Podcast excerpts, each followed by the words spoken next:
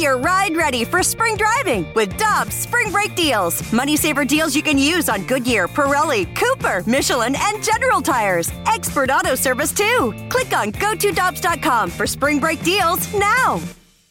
Cheap, cheap, fun, fun. Spring is in the air, and Dirt Cheap is in your neighborhood ready to deliver the perfect drinks to your doorstep. That's right. All of Dirt Cheap's convenient locations now offer delivery of their wide selections of beers, wines, and all the spirits you need. And if you're like me, nothing hits better in the springtime than a nice wheated bourbon. Ask the friendly staff at Dirt Cheap about their selection of wheaters like Maker's Mark, Larceny, and so many others. Download the Dirt Cheap app and order curbside or delivery. Have fun, but be careful out there.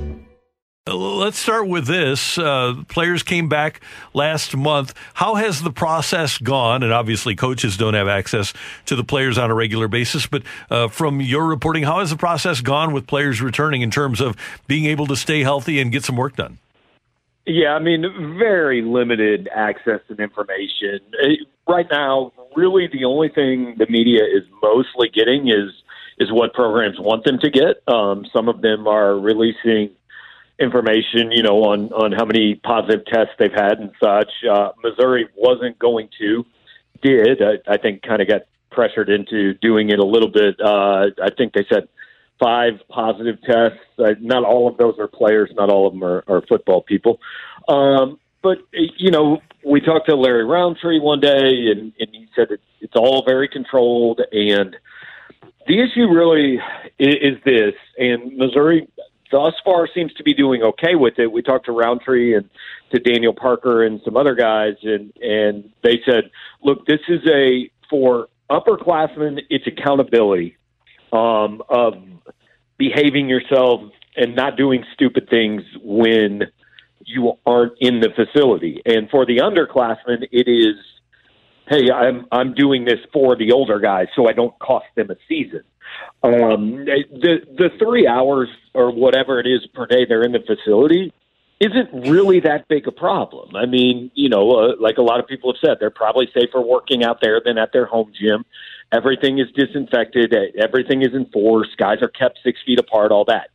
The problem is the 21 hours, the rest of the day, when college kids are college kids, and we've seen it in Baton Rouge. We've seen it in Manhattan.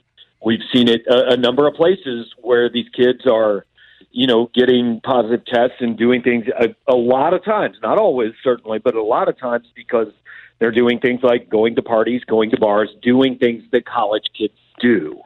Um, and so that's, I, I mean, that's always been the issue. You know, eh, people have have for months or at least weeks been confusing this with well, we can play college football because college football players aren't going to die from this. And that has never been the issue. And people that have focused on that, uh, frankly, just at this point aren't really smart enough to listen. Great point, Gabe. Um, I want to talk a little bit about Coach Drinkwitz. Early returns on him have been great. We obviously haven't seen the product on the field, but his recruiting efforts have been really successful. And I know he's been taking a very intentional approach to recruiting, but just because you have a great approach doesn't mean that you're going to be able to get the job done. So what did you what do you think it is about Coach Drink that has made him successful this early on in his recruitment efforts?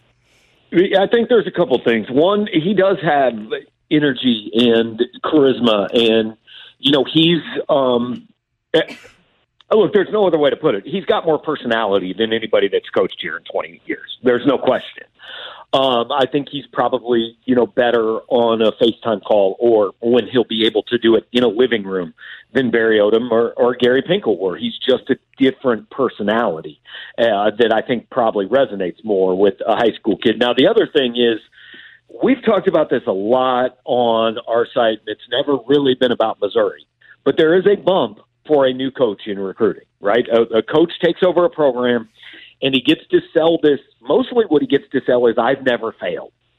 Yeah. I am undefeated, you know, and there is nobody has ever seen me screw up, um, and so there's always first year or two than it did with the last guy. Now at Missouri, there had only been one opportunity to see that happen.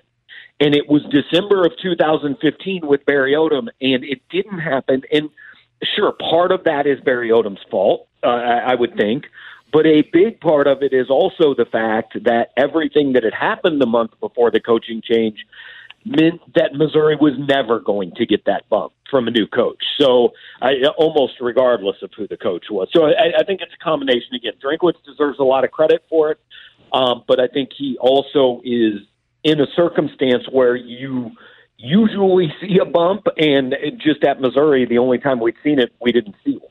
And a 17 year old now that's being recruited who was 12 then wasn't paying attention to what was going on on the Mizzou campus probably in 2015. Right. That's more in the rear view mirror, right? And it's especially in the rear view mirror, guys, because if you look at it, what's happening across the country at, at campuses all over is really not very different from what happened here in November of 2015. There, now, there are some different people, fans get mad at me for saying that. Uh, there are some differences. Um, but you know what the biggest difference is?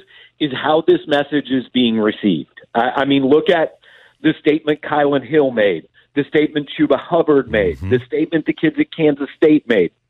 Tell me what the big difference is there. Well, there, there's really only one.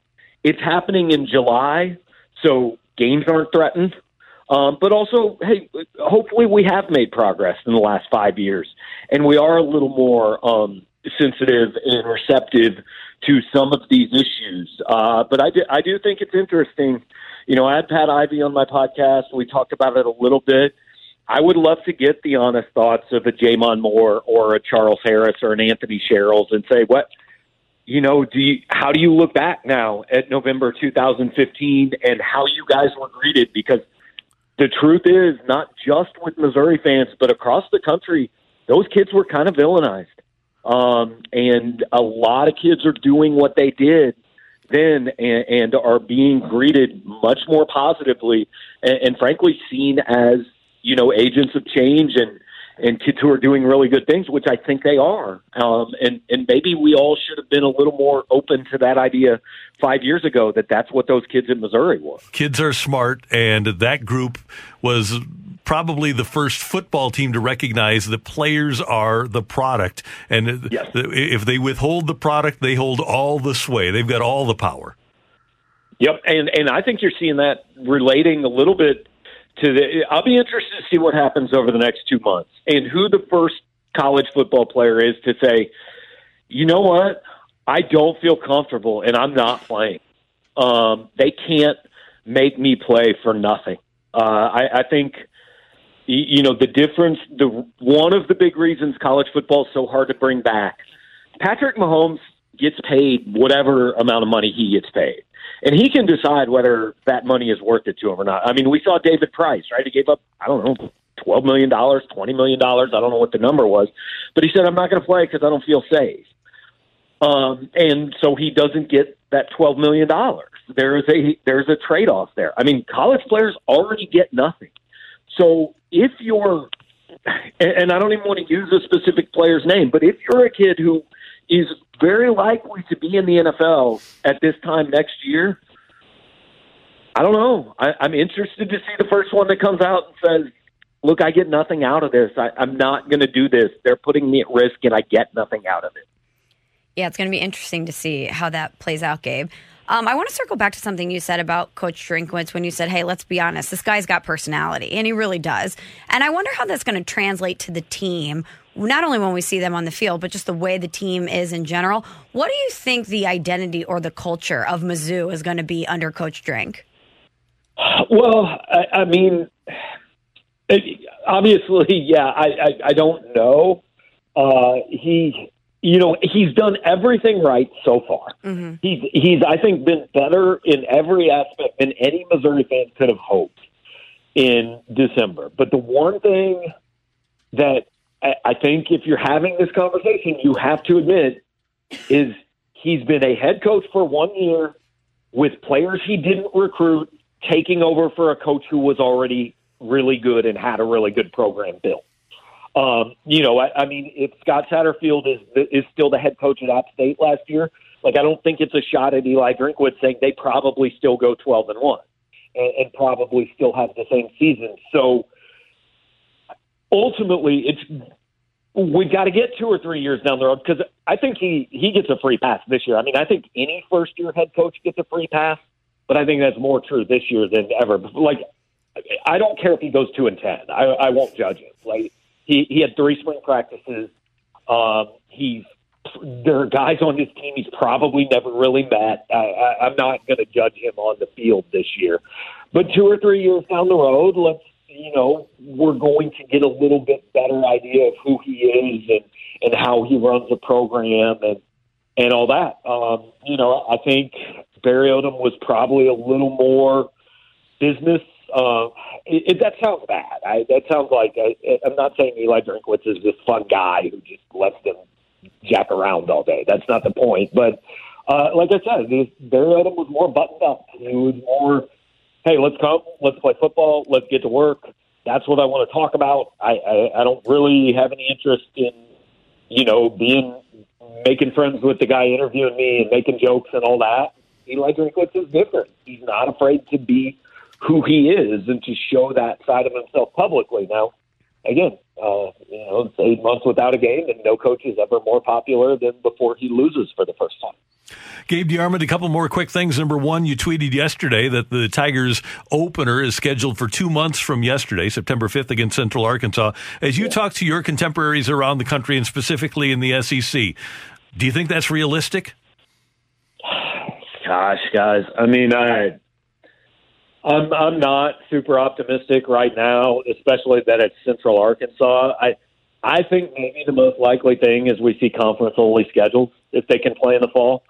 Uh, you know, I saw saw a report that some people are thinking the Ivy League's going to come out this week and and push everything in the fall to spring. And look, every, everybody kind of ripped the Ivy League when they were the first ones to do it in March. Uh, that, like I said, like they're not stupid up there, right? They they tend to to have some good idea, and I, I just think there's so many things. I know Ben Frederickson wrote some about it, and a lot of us have.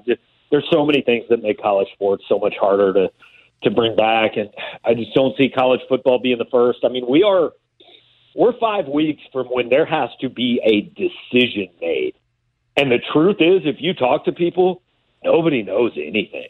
I, I mean college football strategy right now seems to be wait as long as we can and hope. And I, I just don't really know if that's a strategy. No doubt. And finally, Gabe, you have up at uh, powermizzou.com, and you're a graduate of the incredible J School at Mizzou. And Power Mizzou is going to have an alumni scholarship school. How can people get involved? And if people would like to contribute, how can they do so? Yeah, I've tweeted out uh, a link. I know if you go to the journalism school and uh, you know, go to I think it's Giving, and we'll be on a page with a list of scholarships. But yeah, it's, it's been an incredible response so far. We just kind of started out wanting to to do something that that actually made some sort of a tangible difference rather than just tweeting, "Hey, we think this is important." Uh, got a lot of great response, and, and it is on my Twitter page. It's it's the pin post mm-hmm. on our Facebook page. It's the pin post. So um, hopefully everybody can find it. If not, and you're interested, just email me at powermizzou at gmail.com and, and I'll point you in the right direction.